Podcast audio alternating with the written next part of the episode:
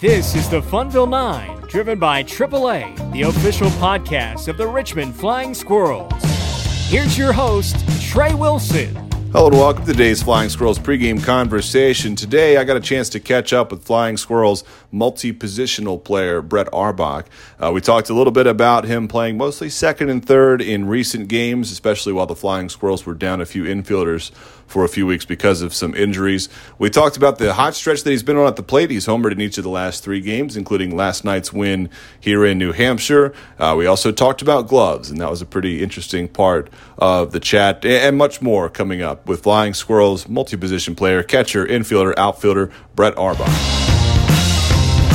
We're taking a couple minutes this afternoon to chat with Flying Squirrels multi-position specialist Brett Auerbach. Brett, seems like most of your multi-position specialization lately has been second base and third base. Have you ever had a stretch uh, going back to college where you've played just one or two positions for this long in a row? Oh man, honestly, I don't think so. Um, but yeah, it's been good to get over back to third base, and um, I played a lot over there in college, so um, you know I'm pretty comfortable over there, and um, yeah, I felt pretty good, so it's going pretty well. It seems like there's a pretty heavy need right now for infielders, there had been in recent weeks with Frankie getting hurt, Roby being on the injured list, and some other stuff. So uh, it's got to be a pretty cool weapon for Pelf and the guys to have to know that you can go out there and handle pretty much any position that uh, that they need. So for you, playing a little bit more second and third in recent games, not seeing the outfield and catching as much, does that allow you to to become a little bit more comfortable and get into a little more a little bit more of a defensive routine? Um, yeah, for sure. I mean, um, yeah, the, I mean, going back to the roster has been crazy the last couple weeks. I mean, we've just had some of these crazy freak injuries, and um, so it's nice that I'm able to be that guy that can you can you can just kind of fit in wherever.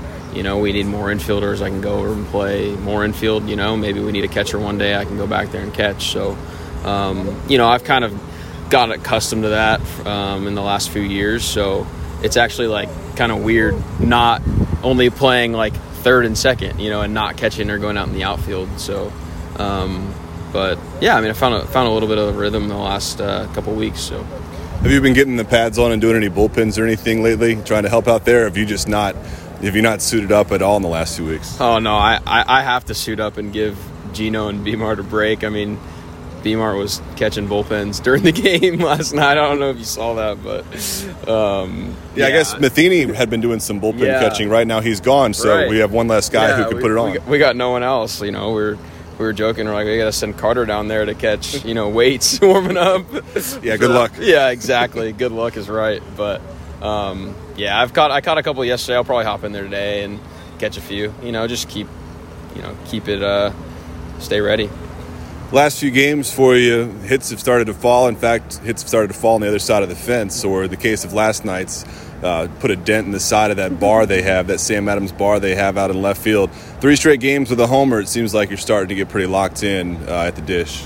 Yeah, I've uh, I felt pretty good the last few days in there and seeing it well, and um, you know just trying to keep it rolling, finish strong here. You know, it's all about how you finish. So long road trip, two weeks up here in the Northeast, uh, on the bus, you know, and traveling, living out of a hotel for 14 straight days. You guys are used to a, a nomadic lifestyle. You're constantly bouncing around, but uh, two straight weeks on the road is a little bit of a challenge. Like for you, as a guy who has to bring gear for like 30 positions, how do you how do you keep everything packed up, not just for the ball field, but for living for two weeks uh, out of a suitcase and out of hotel rooms? Yeah, well, luckily we got Jason and Stevo back there in Richmond help taking care of us. But um, yeah, I mean, I probably bring about five times the amount of baseball stuff as opposed to like personal items that I need. You know, I really don't need a whole lot, you know, because I'm at the field all day and, you know, I need to pack, make sure I pack my six gloves and, you know, my gear and my bats. Um, but yeah, I mean, it's, it's really nice getting back up to this part of the country, you know, playing in the Cape a few years back. And, um, you know, I, I, really love this area. So it's been, uh, it's been awesome. Yeah, like today, we're standing outside of the clubhouse right now for those of you listening. So we are outside. It's almost 100 degrees here today. I can't really tell. You went to college in Alabama. You spent a little bit of time down there, and now spending this summer in Richmond. Everybody here is talking about how hot it is, but 99 feels kind of nice when there's no humidity. Yeah, we're used to it. I mean, playing in Bowie for a week straight with you know 98 and you know 100 feeling like 106 so i'll take this every day of the week. Yeah this isn't too bad. Uh, you so you mentioned a second ago you brought six gloves. Uh, walk us through the different gloves that you have for a fan who might not know the difference in uh, obviously fans most even casual fans know there's a different glove for first base or catching. Right. maybe they don't know that there's a different glove for playing different spots in the infield or the outfield. So what do you have in your glove arsenal? Yeah so we'll start with behind the dish. So i've got i've got two two catcher's gloves. You always need to carry at least two because you know you're one pitch and a string will break, and you know you need to have a backup ready that they can just throw you. Um, so I got two of those. Um, I've got my glove that I use at second base, um, and then I also have like a mini trainer that I'll use like before the games, and it's like literally the size of my hand. Like it's tiny. So yeah, I thought you saw. I thought I saw you taking ground balls with it at third yesterday. Yeah, yeah. So that's just making sure I'm catching it like perfect. Because on that thing, if I'm not catching it perfect, like it's clanking off it, and you know I'm I'm missing it.